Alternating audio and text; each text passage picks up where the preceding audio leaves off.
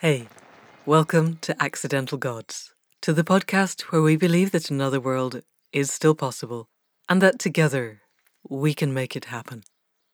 I'm Manda Scott, and I spent the first series of this podcast laying out the basic toolkit that we think is essential to making conscious evolution a possibility, which is the entire premise behind the Accidental Gods project, this podcast, the website, and the membership program that arises from it. We spent the second series finding people who are using these tools in ways that could inspire us to change, so that if we want to go on this path, we had an idea of what was possible. And that still obtains in the third season. We are still looking at the people walking this path. But on top of that, I want to begin to lay out a vision for the more beautiful world that our hearts know is possible. If we can feel forward to where we need to go, if we can build for ourselves a felt sense of how it might be, we stand a better chance of getting there. With that in mind, my guest this week is a remarkable woman of astonishing creativity, talent, and unmatched connectedness to the land. Carolyn Hillier lives on a thousand-year-old farm in the heart of Dartmoor in Devon, where she and her partner, the musician Nigel Shaw, have created a sanctuary, a genuinely sacred place that feels to me like nowhere else I have ever been on earth. There is such a powerful sense of the sacred there, and of a deep, deep connection to the land and to the ancestors who walked the land. There's a sense of tribe, of connectedness to the potential of who we could be. As you'll hear, Carolyn is an artist and musician, and I really encourage you to head for her website at Seventh Wave Music to listen to the beauty of her music and her songs and see some of her artwork. Carolyn leads ceremonies and ceremonial workshops. She weaves the ancient languages of this land into music that melts my bones, and she takes care of a herd of wild ponies on Dartmoor in a way that shows us how our relationship with the more than human world can be generative and beautiful. So, people of the podcast, please welcome Carolyn Hillier. Welcome, Carolyn Hillier, to the Accidental Gods podcast. You were on my very first list when I first drew up a list of people I would most like to have come on. So it's such an honour to have you here. And it sounds as if you're in the midst of a glorious Devon summer down there with the birds really loud outside the window. How has it been in lockdown and now at the end of lockdown for you? Thank you, Manda. It's wonderful to be here with you. And I know we've been waiting to do this conversation for a, f- a few months now, so it's great to be having this chance. Um, yes, I'm sitting on our farm, which is in the middle of Dartmoor. Uh, we have been here Um, locked down really since um, the beginning of January, because actually the pattern of our year is that we go into hibernation for three months uh, once New Year mm. is with us, and we literally s- slipped from hibernation into lockdown without breaking stride really. So I haven't really put my foot beyond the gate for quite a long time. Um, it actually changed for us, became more busy because we Um, had four young people come to live with us during lockdown. So we went from quite an isolated place into having a small community. And that has been a, a rich and wonderful experience. Is it the sort of thing, do you think you'll carry on? Well, it's interesting because we have been here now for twenty-five years. And last year, uh, my partner and I spent a lot of time talking about how we could enable greater access for young people to the land here. How could we we mm. could make it possible for them to come to do their own work, workshops, retreats, work on the land, whatever it was. And then, of course, um, in the last few months, we've been experiencing a little of what mm. that actually feels like. And, and the energy and the dynamic of that has been phenomenal. Interesting. Yes. So let's tell me a little bit about, tell us and the listeners a bit about the land that you're on, because I've visited, but pretty much everybody listening probably hasn't and may not have a chance to. So describe your farm, because it's so beautiful. Well, we came here twenty-five years ago and we had been on our way to Dartmoor individually for a very long time before that. So our paths linked up en route, and we did these last uh, steps of the journey together. Uh, we found this farm by chance, but we weren't in a position at that point to take it on. So we went away, um, had a baby, came back, and nine months later the farm was still here. And it was at a point in time, a very unusual and strange point in time, when nobody was really wanting to buy farms on Dartmoor, and uh, yeah. we were uh, embraced really by the people who were living here, who needed to move because they couldn't handle the winters. And uh, they saw us mm. walking up the track with our little family, and decided that they would do whatever they could to make it possible for us to come here. So it was a, a quite oh, wow. an extraordinary and magical encounter. Uh, so we took the farm on from them, and we have made it our commitment um, to enable people to come to the land as much as possible. We try to open it up in many different ways. It feels like our guardianship is dependent on our generosity in sharing it. Hmm. And because I first met you in person at a a very large gathering, and it was the last of, I think, seven years of gatherings. So you you have opened the land up a lot. And at that time, we were working in a roundhouse that you had built. So for people listening, Carolyn's farm is right on the edge of Dartmoor. I imagine the winters are quite impressively bleak and cold, and you probably get stuck there for several weeks, if not months, in, in normal pre, pre-climate change winters. But then you open it up in the spring, and and many, many people arrive and hold ceremony on your land. Can you tell us a bit about the, the kinds of ceremony and the ways that you help to connect people to the land that you're on? Yes. Well, we're actually in the, right in the heart of Dartmoor, in the belly of the moor. It's a place called the High Bowl of the Moor. So whichever direction you come from, you're heading over the high hills and then into this dip in, in the middle of the moor. That's where we are. And it is actually situated on the edge of a massive ritual landscape that spreads west and north from where our farm is, all across the open wild moor, where obviously nobody lives apart from the ancestors. Spirits. And we have used this location really to draw in as much as we are able of the wild and ancient energy of the moors around into the farm, to infuse that into the farm, so that we create um, o- over time we have managed to uh, create a, a wild sanctuary on this place, and develop Um, a ritual landscape here which people can come and work with in a very focused way. So we have um, th- many different ecosystems within the farm. It's not a huge farm. It's it's not a great number of acres. It's a you know it's a small traditional uh, Dartmoor Hill farm. It's a, it's over a thousand years old, the f- farmstead itself. But when we came, we Uh, the first thing was to plant a lot of trees. So we have planted thousands of trees in this uh, area mm. of land, and worked with the different ecosystems to really protect and enhance them. And then within that, we have, as as you mentioned, created a, c- a ceremonial ancestor house, uh, Neolithic-style roundhouse, which is really the, the heart of all the ritual work that is carried on here. So everybody who comes, in whatever form they come to make ceremony or participate in workshops or events, the roundhouses within their journey. And then from there, over the the, the, the more recent years, we have uh, created a, a stone row, and we have embedded a, a kistfen, a mm. granite tomb on the land to hold the dynamic of the Bronze Age ancestor women.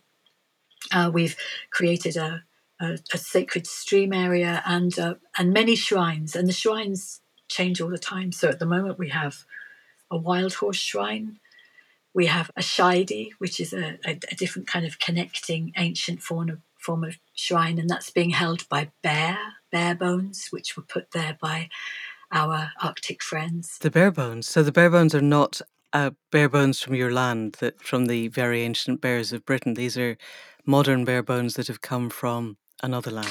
Yes, we, we had um, uh, probably about thirteen years ago, some friends came from Arctic Sweden, Sami women, and they wanted to place bare bones into the land, that which are forest bears from, from where they are, right, in the tiger forest, um, and and put them into our ancestor shrine. So they created a ceremony there, and we've worked with bear energy ever since in that particular shrine, and and obviously anchored into that the ancestral remembrance of bear in our own landscape. Can you tell me more about how it feels to work with returning the bear energy to the land there? Has it affected your dreaming? Well, yes, it has. The journey we've taken is to consistently aim to deepen the, the memory of the land, um, and be able to bring that in a way that people can access it.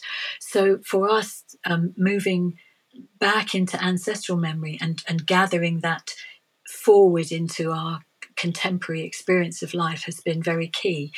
The bear um, has been uh, very significant um, in terms of the work we've done around the Bronze Age ancestry here, because you probably have heard of White Horse Hill Woman, who is a Bronze Age ancestor discovered on, yes, Dartmoor. Just about ten years ago, her remains were recovered. And it was it was found that she had been wrapped in bear skin. And this was hugely important because it brought mm. into our actual location on the moor here an ancestor who had been held by bear spirit as she moved into her next journey. And that felt very important for the, the whole uh, dynamic of how we were working. And did the Sami women know this? Is this why they brought the bear bones with them, or did they dream into the bear and it wanted to come? That was before. That was before the bear. So that they they they brought the bear bones and put them on our land before we knew about the White Horse Hill woman. Oh, isn't that interesting?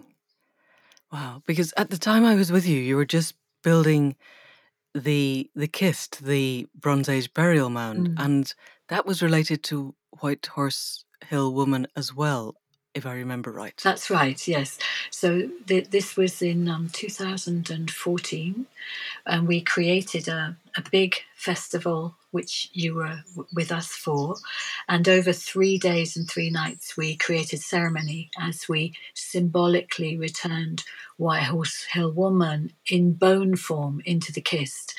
Uh, we felt it was important to do it at that point because she had been gathered up and Uh, spread around Europe into various scientific laboratories and museum archives, and we felt we needed to gather her into an mm. essence and return her into the land. And uh, we, we placed her in there in the form of wild horse bones, actually. Yes, thank you. Yes, and I remember the ceremonies, and I remember one of those things that has always... People ask, how do you know that this is real? And you know because the land speaks back. And I remember we were in a very large yurt, tent, I think, doing ceremony with many, many people from many different backgrounds and cultures. And our small group that had been working together were working with the earth. And we did the bit of ceremony that we had arranged. And it was very much about connecting into the earth. And I felt this quality of the silence behind me. And I turned round, and three of our group were looking at the ground with that look on their faces of this really can't be happening. And a mole had emerged from the earth right in the centre of the little area that we were holding. And it just kind of looked around at all of us and turned round and went back into the earth again. And it was such an affirmation of, of the groundedness of what we were doing, and the the the earth was speaking back, and it felt, even now it feels very moving to remember it, um, and it gave such power to what we were doing. So, what have you done with the with that burial area since you we brought the essence of the ancient woman back to it? Well, we have been working with it all the time. Uh, the following year, actually, we had a very big women's festival here on the land, and we opened up the kist uh, again, mm. so that so that the women could also, and they were women from many different cultures and lands, and that is very important. Um, that that we are constantly weaving ourselves into other forms of prayer and other forms of relationship with the earth by connecting and sharing with, you know, our fellow kindred human beings in, in other cultures and landscapes. But in order to do that, we have to be strong in our own roots. And this is why we have felt over this time, you know, my all my work with women has, has got three main uh, chords within it, which is our relationship to the sacred wild land, our relationship with our ancestry, because unless we can deeply root, we're not solid yeah. in the work that we do as we move forward. And then finally, our sense of community in sisterhood, because that's where we draw strength and support from, and then ex- expanding from that, of course, into our wider communities. So this sense of us having uh, a true and authentic, real understanding of our root, um, that that drives drives all the work that, that I do here. That's mm. what took me initially to the north, because I felt I needed to do a geographical journey in order to make my chronological journey down into a memory of this landscape. So I needed to be on ice in the way that ice was right. on our islands. Right. Um, and that that's why I started going north and then continued to do that ever since. And can you tell us a little bit about your experiences in the north, things that are okay to share? Yes, of course. I started um, by dipping into the Arctic region where the Sami people are in northern Sweden.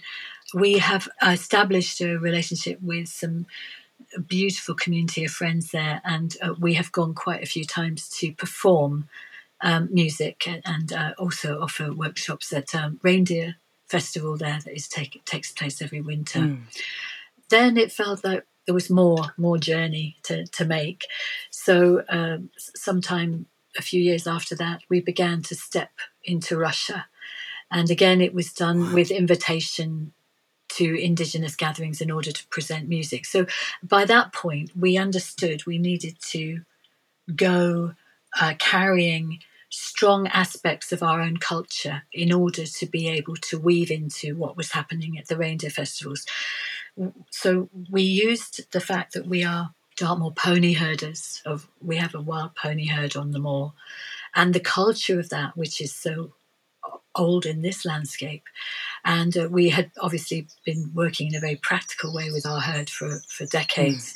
So we we went with that culture embedded in in in our ourselves as musicians. So I wore, you know, uh, wild horse leather belts that we'd made from the, the you know, the, the ponies that had gone, and we took drums, horse drums that were made from, from these same herds. Um, so we, we went with our Dartmoor Hill mm. pony culture in order to be able to stand there with the reindeer culture. And it, it was a beautiful way of being able to travel and participate in a nomadic gathering and be part of that journey and, and place our own ancient indigeneity within that. Brilliant. And is this something, leaving aside coronavirus and not travelling now, is this something that will continue?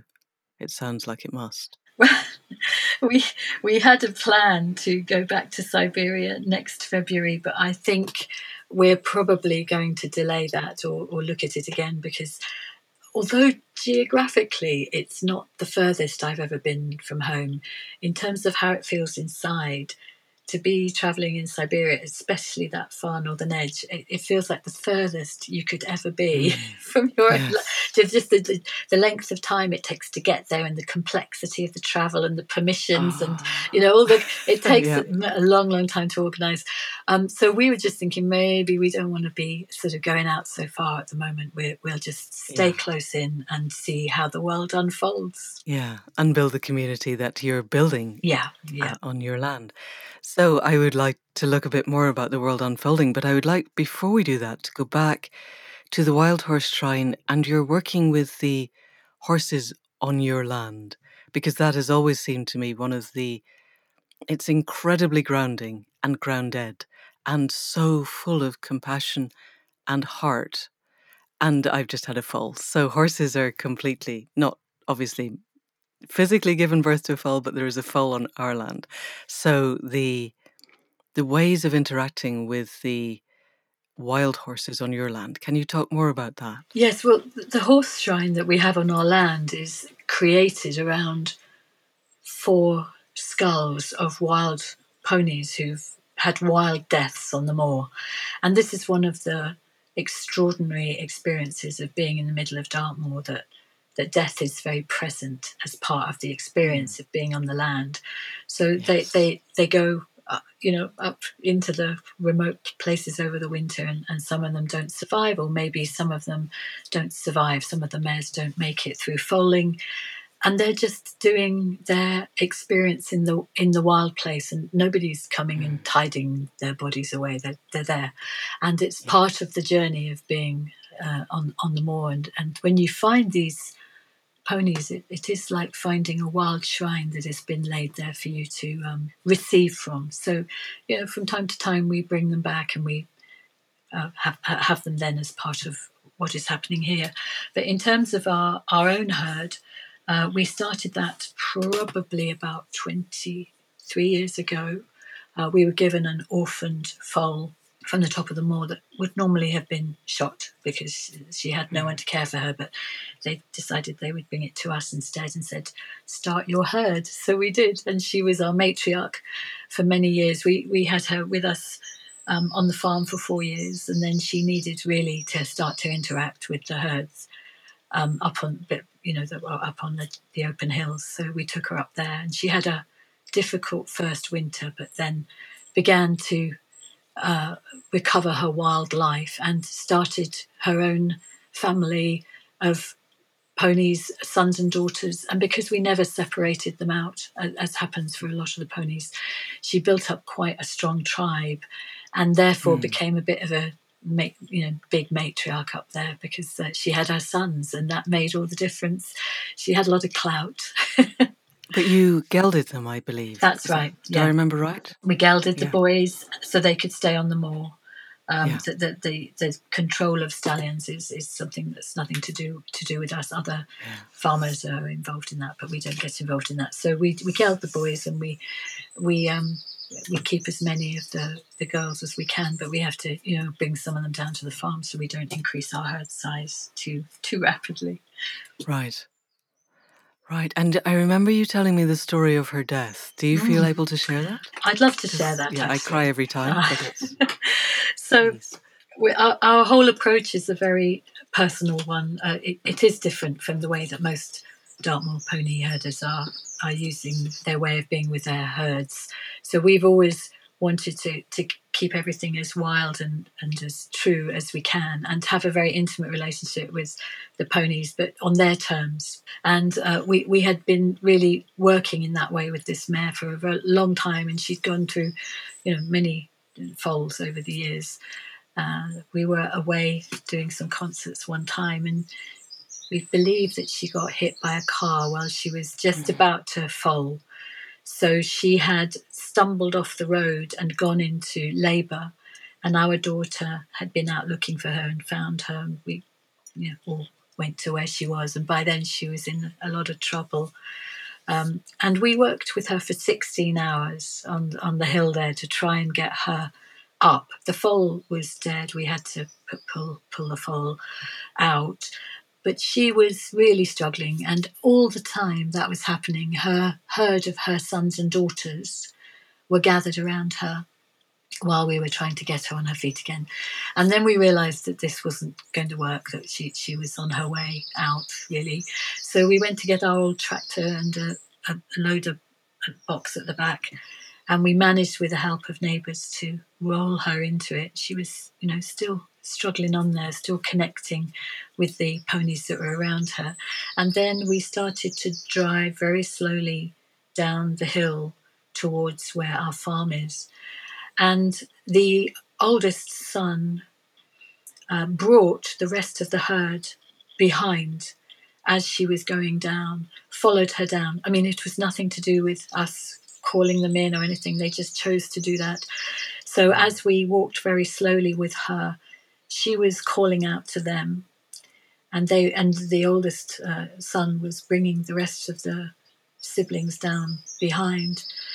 And then he stopped, wouldn't let them go any further. We carried on down into the valley.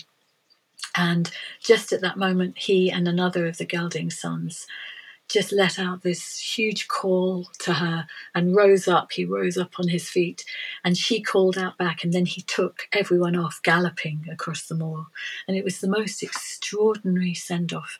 They were all entirely aware of what was happening, and she was aware that, you know, this was a completion of something. We we just witnessed it and were in mm. awe. Yeah, yeah. And it makes me cry every time I hear that. And it it leads me, this is a, this is a sidetrack we won't go down much, but because I'm now so much more involved in ponies again here, and seeing the ways that we treat them in standard horse terms, standard human-horse interactions, and then really becoming involved with the ways that we can connect with them and they connect with each other. We routinely break up family groups mm. without even thinking about it. Mm-hmm. And I think for people to hear that and to understand the extent to which family matters to all of the species around us is, is huge. So thank you for that. So from that and your Wild Horse Shrine, I would like to begin to look forward to how things could be, because it seems to me you have created the healthiest model that I have ever come across of that triad that you speak of, of the healthy connection to ancestry that feels to me it doesn't deny the wounding of all that has gone before us at all, but it connects back to a time when, if not unwounded, it feels to me that the ancestral links are healthier, they're whole. There were a time when we were genuinely living in context with the land, and there is so much for us to learn from that sense of being whole. And yet, you're looking forward rather than becoming embedded in the past. You're looking at the community, the sisterhood, the engagement with the land. And so what I'd really like to do is to take us forward a little way to build a vision of how the world could be if we were able to create that sense of connectedness to the land and to each other and to a, a whole ancestry. Do you have any sense of a vision of how your world could be if you were able to bring together the community that it sounds like you're building? Mm. Well, there's, there's so many threads in there. I think what feels really important at this particular moment in terms of coming out of our recent experiences in the world with our lockdowns, is that we're, we we we have a se- sense within us of being prepared for what's coming up ahead and gathering our energy, using this time to restore and repair, mm. um, incubate. I, I found it hard to have a concept of incubation until just the last few weeks. I felt that it was quite an incubation that is not chosen. It's hard to imagine how you can use that in creative and productive forward ways. And it, it, among the conversations I was having, especially with women, there was a sense that we were all floundering and no, no, nobody could gather up momentum. Yes. So it didn't feel yes. like a positive incubation. But what I've come to feel in the last few weeks is that the incubation, although it's felt hollowed, has still been a waiting time for all of us. And there are so many things that maybe we will understand much more clearly later on about this period of time. It's very hard, isn't it, when it's so yes. recently in our laps. It's hard to kind of yes. get a perspective on it. But it feels that it, it's for, for for all of us in our different ways, it will have presented a, an um, incredible opportunity for us to reassess and recalibrate yeah. and be ready, because we've got so much work to do. So it's like the yeah. pause before we're leaping and surging into whatever is required of us, and understanding that we have to meet the challenge. We don't have an option not to meet the challenge. Yes. And I'm so glad that you say it's felt strange because in a lot of my conversations, we have an elder group together, which is mostly women, but um, some men. And and the men have felt much more gung-ho in a way, and, and pretty much universally the women have felt scattered. And there's mm. that sense of a wild winter where the winds are all blowing and the seeds are not lying and not setting yet, and the land is is churning. Mm. And we felt exhausted. It's felt yeah. very, very tiring. And it's it's only again in the last, since the new moon actually, that I've begun to feel as if there's, as if the dust is settling and and we're beginning to set a root of some sort. Yes, and it, it is trusting that process that the that within this scattered, empty, hollowed time, there is something. You yeah. know, that without without us even being aware of it, something that's being created and which we can gradually s- step into the the, the the flow of that and, and see, see where it takes us. I think what I was referring to earlier when we were talking about the young people coming here to the land, I, I do I do feel that that's hugely significant. As I've started into my seventh decade, I'm beginning to appreciate that this period of life is about, you know, having having worked so hard to gather and bring together and um, to to understand and increase perspective and all of these things that you do when you're, you know, on, on your path.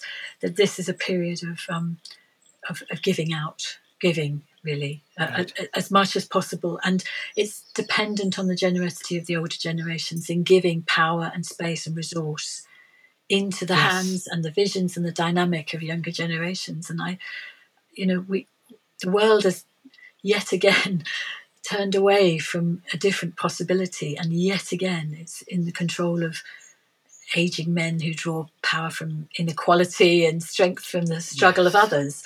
And so it, it's it's up to us to enable, to bear witness, and, you know, us who've been working this journey for a long time and and you know, m- moving into a different part of our lives, that we are bearing witness and holding energy for this younger collective voice to represent humanity.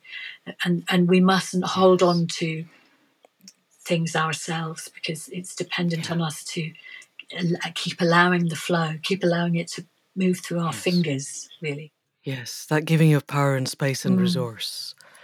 And, yeah, and being an elder circle for the younger generation seems to me, okay, now I sound like my grandmother, but um, there's a an awakening. And yes, the old reactionary men hold the reins of the power that was, but it seems to me they don't hold any of the reins of the power that is coming. Mm.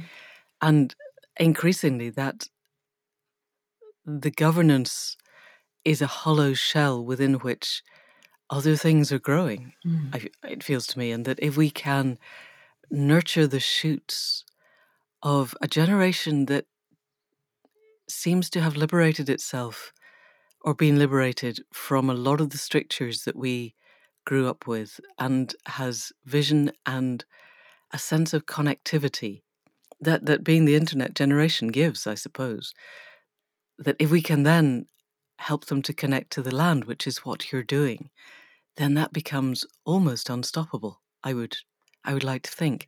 And so in your, you've had four young people at home, but I'm guessing they're connected to a much, much wider network, and that those four young people at home are deeply connected to your land. So have you a sense now of building a community either localized on your land or across the world that is is having a sense of a vision of what they can do with the power and space and resource? Well, you know, I think all of that's still in the, the place of the dreaming and the, the you okay. know, the place of anchoring. I, I, I feel that right now, exactly at this moment in time, it's quite hard to be um, definite about any kind of concept of the future or plans for the future. I think what I've been feeling for myself, that the most important thing is fluidity and being attentive, watching, watchful, and then seeing what unfolds. So it feels like the potential yeah. for, you know, for change for us here on this land is is there, um, as well as for for the, the way it is for in the much wider global context for, for all of us. Um, but we don't quite know what that means yet. And I think yeah. all we can do is watch and listen and be attentive and keep being flexible. You know, really remember to be nifty on our feet so that we can turn on a penny and go into a different direction if that's right. what's being called for, to us. And, it, and it's odd, isn't it, that we talk about ancestry and ancient, you know, ways of being on the land, and yet we're talking about this new, younger concept of how humanity is being uh, represented. But it feels that there's this massive work of gathering the fragments and mending all the ripped pieces of human experience, and mm. to sew a new cloth together, which keeps, you know, which brings out all our treasured and ancient and forgotten truths. It does depend on this deep sense of our own root into something that is strong and timeless. And with that within us, we can do anything. I think it's when we get cut off from that, we're not able to link ourselves into the um, the rich tapestry of wisdom and understanding and connectedness that we can draw from the land and from this sense of our ancient connection with it. Um, and that's what we can ride on. And in your exploration of that, when I met you, you were exploring, I think I remember with Oxford University, the the very ancient Proto-Gallic language that would have been in the lands of Britain before the Romans came, quite a long way before the Romans came. And we sang songs, I remember, in that language that that melted the marrow of my bones in ways nothing has ever done. It felt, yeah, it felt magical in its truest sense. And I wonder, have you continued that exploration? And could you speak some of that yes, language for us? I'd love to. I, I started, actually, what it is, I, I started working with this language about four years ago. I uncovered it through the internet. It's um, the University of Wales holds a lexicon of the, it's Proto-Celtic, it's called, or Common Celtic. And it's a mother tongue that fed into the living Celtic languages that are still spoken today. So this roots into the Bronze Age, four thousand years ago. And what I love about this language, which has been linguistically, archaeologically reconstructed by stepping backwards from all the living Celtic languages with, with all the words that are the same. So they're obviously the mm. older root, root words. And then okay. reconstructing this more ancient tongue. And p- people have been working on it for a long time, over one hundred years or more. Um, so th- there is a lexicon being held by the University of Wales.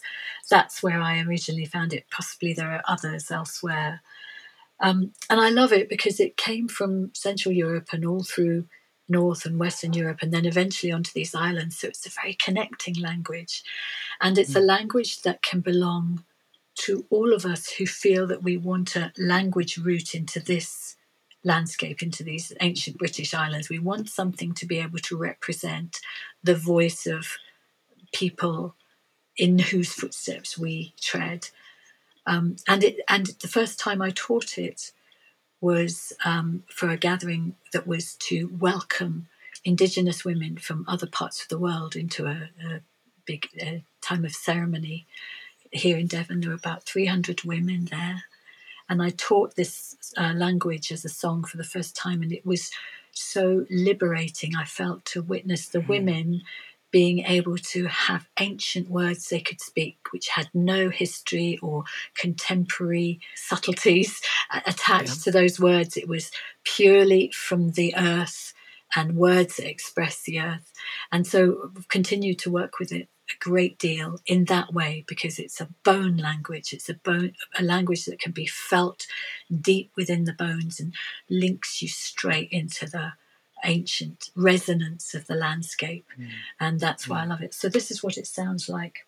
And I should say, when I work with it, just in case there's any linguists listening, I create songs from it like beads on a necklace. So I'm not bothering about plurals or tense or a- any kind of interconnecting words particularly. I'm creating a necklace of words and that becomes the meaning of the song. And the pronunciation, I've done what fits my mouth. Right. So, you know, I feel there's a great liberation yes. in a Bronze Age language. You can, yes. It can be what works for your own bones. So this is how it is. I'm going to sing it, actually, this bit, Manda. I'm going to sing this Thank bit. you. Yes. Kamano ni swetito ni sandewek snate jabreto sago and snijo sago and snijo Kamano sago and snijo Kamano sago and snijo Kamano kwako itsu Kamano kwako itsu. And that means we remember all that we have spun, all that we have woven, path of needle to the cloth, the blanket and the braid. We remember the blanket and the braid. We remember all our wisdom. Thank you. Thank you. When we do the transcript of this, if if you would be able to send me those yeah. words, do you, you have them written yeah, down? Yeah, I can I just send you the song. Yeah, yes, that's not that a problem. Would be fantastic. Okay. That's and and again, and it it genuinely goes in at the level of bones. It's it's an astonishing feeling. I, I'm sure everyone listening to it felt it that it it sinks in to the ground of our being in a way that I have never experienced with any language at any time. Mm. Oh, which is so beautiful that you're bringing it back. On, on that um, occasion I was mentioning, the first time I taught the women, as I was moving around this circle of, of the several hundreds of women teaching this song ready for them to receive the, the visiting women, I was um, teaching them a different song, actually, Noibo Nani, Sacred Grandmothers, mm. Askono Kajo, Our Sacred Bones. And as I was walking around teaching the song, so many women were crying, because it felt that it did reach in to something they had forgotten about mm. and that they were then able to remember by expressing it through the, the language. Right, right. And I'm thinking, because dreaming is one of our routes to connecting to who we really are, have you found that while working with this language, have you begun to dream in this language, I guess is where I'm going? Uh, no, I, I don't dream in this language. No, I don't. Um, th- that's that's not how it comes to me. I, I we haven't touched on this, but I I paint my journey. I, I've always done that, right. and that's been so. I I've painted the cycles of the workshop journeys. I've painted my way into the books and all the teaching. This has just been my, my personal way of uh, f- finding my path and then and then carrying it along into these other things. So the language connects to the paintings, and that has been a relationship I've noticed increasingly, that when I'm connecting to the women that I'm painting, they they are coming with this language, and that's been very wonderful experience to to experience right. to see that happening. Mm. Yes, and we will put links in the show notes to your website where there is some of the depictions of the, they're amazing. Again, they're your paintings, your art is something that sinks deep into something that feels very real and authentic and grounded, and that breaks apart the strictures of our current reality, it seems to me. So I could see how the language in that really links. And possibly we might be able to use some of that, your artwork in the um, on the podcast. We'll have a look at that. Um, so I'm aware that time is moving on and that you have another Zoom call coming up, as we all seem to. I don't know about you, but as soon as lockdown happened, my life became a series of Zoom calls every day that all seemed incredibly important. I have managed to cut some of them down more recently. So threading through all of your work that you do on the land and that you've spoken of here is work specifically with women and for women, and women of all ages. And you go to work with the women in the Sami lands and, from the sound of things, in Siberia as well. So can you tell us more about how that is for you, how you got to it, and where you think it might go? So I have been uh, working with women's work for over four decades, um, starting off as a young woman with activism, with feminism, women's politics, moving from that into a more um, spiritual approach in the landscape. So there's something quite, you know, revelatory happened when I suddenly was aware of the strong sense of sacred womanhood in the in the land, and that began a completely new direction um, of of relationship with women's power and women's potential and women's prayer, and that's unfolded over the years. Um, it started becoming more focused when I began to paint, which was when I was around about twenty-eight years old.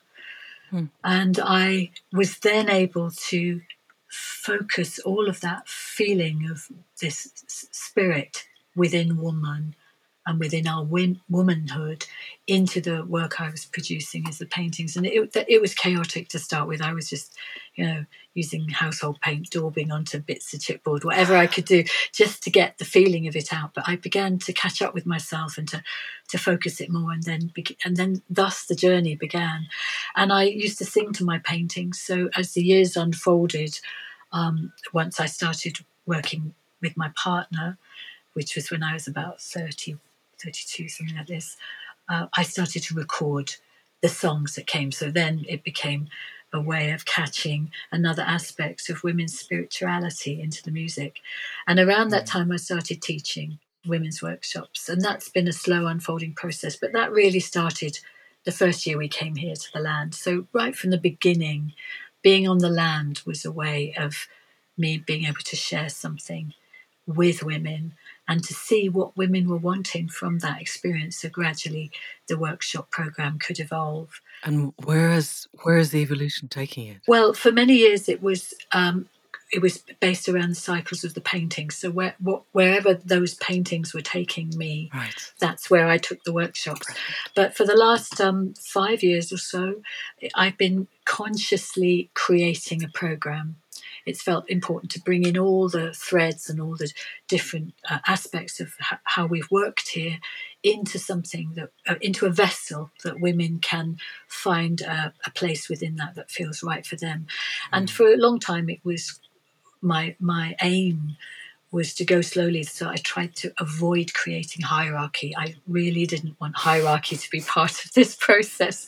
Um, and I feel that we we're kind of getting there. It, it's working. We have a Uh, it's called the Braided River Programme, and it's the imagery of water is really significant right. in it within it. So we have lo- long returning women who are the Salmon Sisters who return every season, you know, to keep on adding oh, to their work.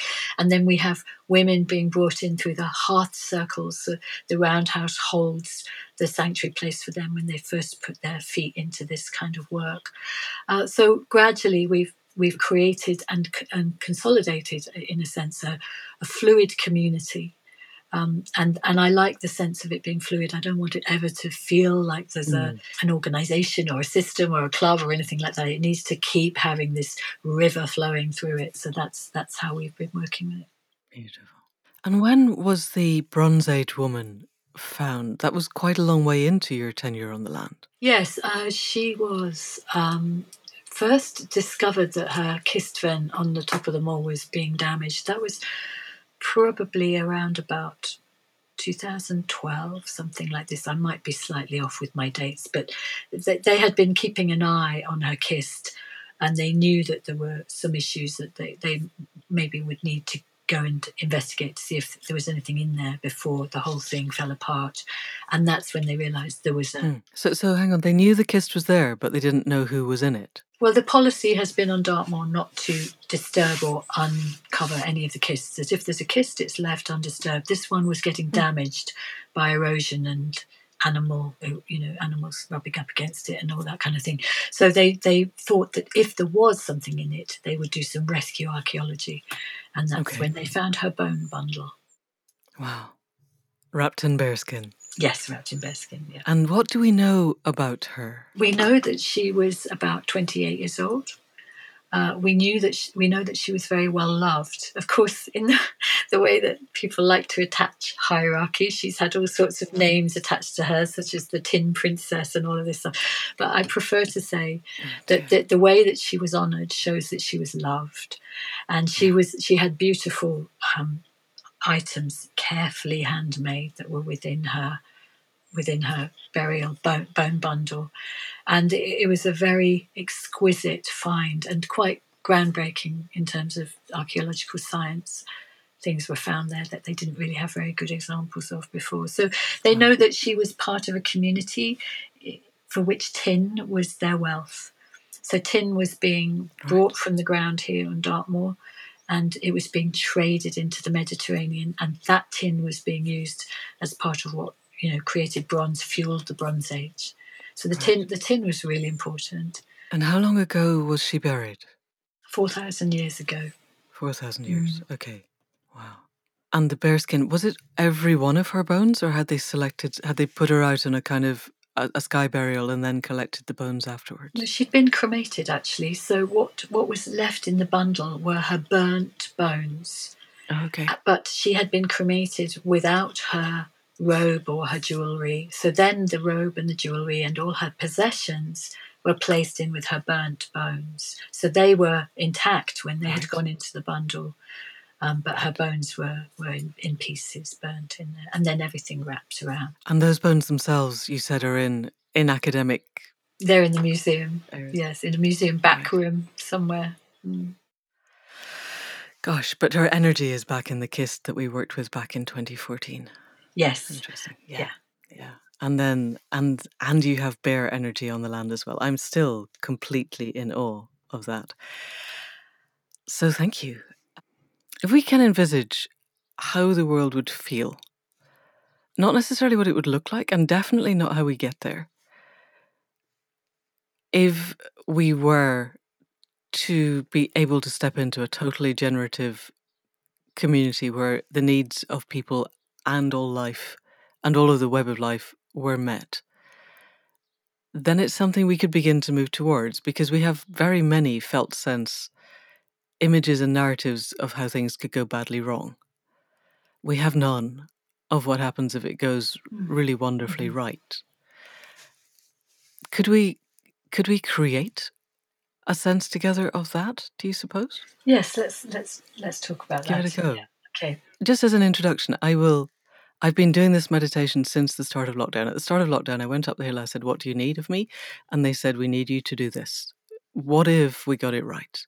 Without defining what right is, without defining how you got there. And I think I spent the first two lunar cycles of doing this every day and hitting up against my own internal energetic and emotional boundaries. My head was quite happy that this was a concept, and I had no idea the extent to which internally I had internalized hopelessness and mm. despair mm. and everything is going to go very badly wrong. And allowing that to soften under the gaze of just gentle inquiry. Yes, okay, I hear all of that, but what if, what if we didn't go down those roads? What if we were able to create a really genuinely generative community, because everybody actually wants that sense of purpose and connection and commitment and contribution. And if we were able to harness that desire with the connectivity to the web of life, such that we had what you described, that sense of being able to turn in the moment as as an impulse comes in of we, the web, we need you to do this now. And we go, okay, we can do this. How does that feel? And what I got to was a sense of extraordinary liberation in the beginning. I didn't know how afraid I had been until I let that fear drop. And then connectivity arose. And more recently, a sense that I find quite hard to give words to of of being in, in connected service, of of being fully open and free and of everything flowing through me such that I am the circuit board in the network where, where some things come in and flow out and I don't have to push them or pull them. Mm. I just am there. And it feels, I can't describe the sense of of liberation and of of connection, of that sense of that one gets when we're with a group, a tribe, and the tribe is all functioning where everybody knows what their role is because it's what they can do.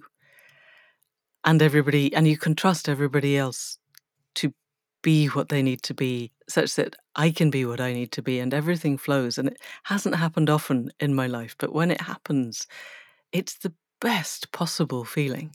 And so more recently, I have occasionally, not for long, s- dropped into that place. So for me, that's the vision, is that sense of a global tribe of trust and connectivity and a sense of purpose that transcends anything that my head mind could generate. So I offer that as a starting point. That's, Over to you. That's beautiful, Manda. That's a really beautiful flow of words. I, I loved listening to what you were just saying. Okay, so, well, the, the first thing I, I would say is that all these decades I've been working with my focus being on women's experience in the world.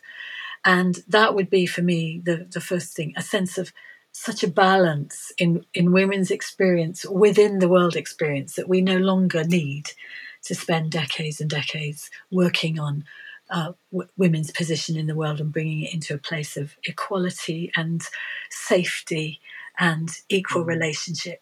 But we do need to do that at the moment. So it's it's a work of great importance. But that would be my my first sense that yeah, we, we had there. such we've a balance there. that we've we we're no longer needing that within our world experience. The other thing, in in terms of talking on the way uh, to getting to that place, I think we need to learn uh, fierce tenderness in our guardianship of the world. I think we're all understanding that increasingly with the the, the things that have been happening in recent years around climate disintegration. We've all come to realise that our tenderness needs to be fierce, that as we as we guard our boundaries, as we guard this precious heart of our vision of of how we want our mended world to be, that we can't be complacent or passive in that, but but we need to retain the tenderness in that. So fierce tenderness feels a mm. significant part of our journey to to that place. In terms of the vision itself, I, I, I love the things you were saying. I, I love that sense that we can occasionally have a feel of, of what that is. And I think we probably do all um, step into those moments where it feels that everything is linked up and there's a pattern that feels right. And obviously within that is our relationship with the land and with the world, with nature. All of that has to be key to our ongoing survival and relationship with each other as well. So that can only be f- f- for me. I, I can I cannot imagine being able to stretch out my arms to hold more than the bit that is here. And mm. uh, when I've come to think about, okay, so step into these actions and move to support that and bear witness to these things and the street going on there, whatever these things are. But ultimately it always comes down to this is the job. This is get this bit of this, the earth, just this little tiny bit, get it right, get it shared, get it working right, mm. make it a sanctuary. And that will join up with right. all the other things that other people are doing. And that's yes. how we do it. It can be done only in these, I feel, in these small small ways, and then suddenly maybe we'll look around and go, oh, all the small things have joined up and now it's massive. Uh, yes. it, but the massive vision is very hard for our human minds and hearts to be able to hold sometimes. Uh, well, for myself, I find that. So it's reaching out to the massive vision and then bringing it into a smaller focus and getting that bit good. Yes. Does, does that and make sense? If everybody did that, if everybody worked in their actual geographic spaces that they are, to connect to the land where you are living, where we are living, and to create that sense of sacredness and the fierce tenderness that you spoke of. That feels really beautiful. And and then we're to reach out to everyone else doing that, then there would be a hole. Mm. But the sharing is important. I mean, I, I just this this might be going up a little alley you want to edit out, but I feel I've witnessed up on Dartmoor here during lockdown a sense of guardianship of the land from people around who live here, but it's not been very tender in terms of other people's desperate need to come out and be in nature. And I do feel that the privilege of having the care of land, we have to remember it's it's a privilege and it's not ours by right, and we right. must share it. It's only being right. given to us to look after because we understand it must be shared, and we uh, we, we have to keep doing that. Right. If we start holding on to it or, or creating more boundaries and divisions, um, it's it's not a good position. And uh, I'm quite ashamed yeah. ashamed of witnessing some of the things that have been happening in wild places where other people have come at last to be able to take some refuge and have not been so easily welcomed. I think that this is key. We, we have to share. Right. Right. Right. Yes. And this is about finding everybody's needs, needs rather than wants, and being able to work out ways where they can be met in a way that is healing. Because it's also the case, I saw some pictures of, I think, Bournemouth yesterday, mm-hmm. where where they had to draft in extra police just to clear the gridlock, mm-hmm. because everybody had descended on mm-hmm. Bournemouth Beach. And and I know our local little wild bit, Carding Mill Valley, a couple of weekends ago, a thousand cars were in a place that has space for fifty. Mm-hmm. And they came... And it took the local people, it's taken, it must have been three weeks ago, because it's taken three weeks to clear up the rubbish that was left. And I, and people do end up feeling protective because there is a need to connect with the land, but then the respect of the land isn't met. And I guess that's where the fierce... And we need to find that balance also. Yeah, and that's where the fierce tenderness comes in, in yes. holding in holding the sanctuary space. You know, these are the boundaries of the sanctuary. Yeah. You're yes. welcome, but we're going to fiercely make it. sure it's looked after. Yeah. yeah. Honour the land. It's yeah, not yeah, just there exactly. for you to yeah. crap all over and then leave your, your picnic tables mm. because you mm. could not be bothered to carry them the ten yards back to the car. Um, so, yeah, yeah, it's an interesting one of... that sense of being able to hold compassion for all sides of everything and to honour the needs of the land as much as the people mm. who need to be there. And and people who don't understand that the land can be honoured or how to do it. There's a lot of education needed. And I don't quite know how we how that happens other than modelling it in a way that is felt and doesn't come across as hectoring or evangelizing or or just telling people what to do, which doesn't work. So that's probably a whole other podcast. so so yes. Well, so I thought we'd come to the end, but that was the whole interesting bit. I do on, have another song that yes, actually I know. I was about is, to say is about this really. It's about our relationship with the land, and it can't, I suppose. For me, it might be a more succinct you know, su- summing up of why I do what I do, if that would be useful to you. That would be so beautiful. Okay. Yes, thank you. Well, first of all, thank you, Amanda, so much for inviting me and, and for being part of this. I, I've really appreciated being on your podcast. Thank you. It's an honour. Thank you. We are thorn when we crouch upon the hill, so bleak, so still, so cold. Our roots run down in the ragged rocks, so deep, so hard, so old. We croon beneath the half-moon as she waxes through to full. We are born from the hollow, smooth and dark that formed this ancient hill. We are willow when we sit beside the stream, so far, so chill, so keen.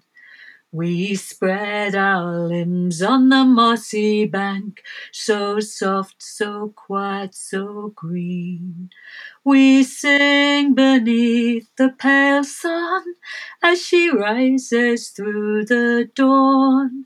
We are born from the waters wild and free that carved this ancient moor.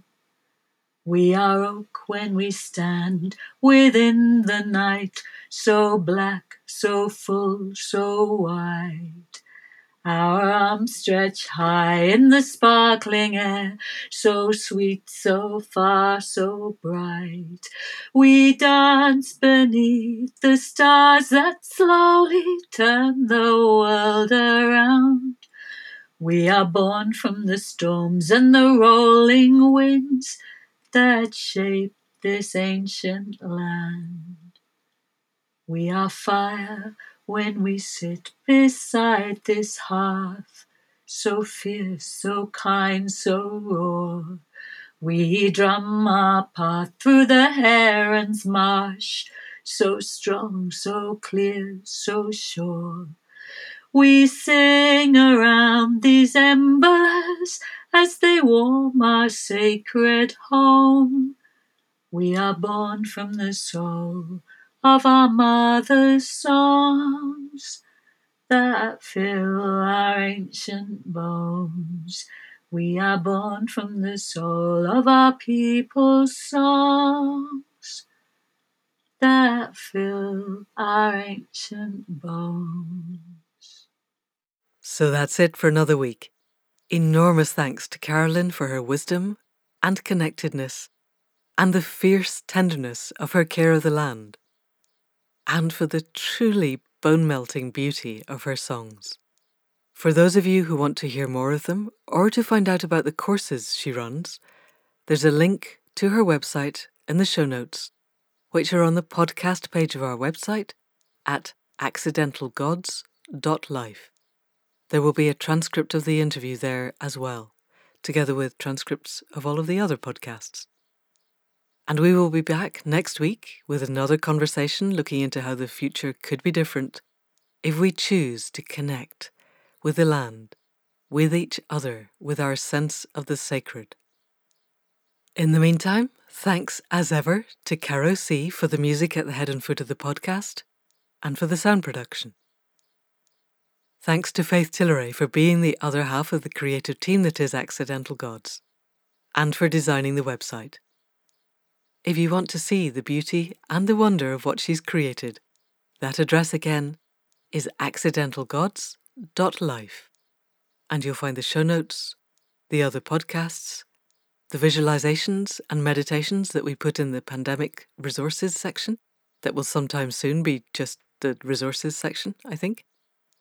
And there's the Accidental Gods membership programme, the portal which is a structured training to give everyone the opportunity and the means to connect with the web of life with integrity and authenticity and genuine groundedness. So if you know of anybody who would like to be part of the fierce tenderness and the care of the land that will take us forward, then do send them the link. In the meantime, that is it for now. See you next week. Thank you, and goodbye.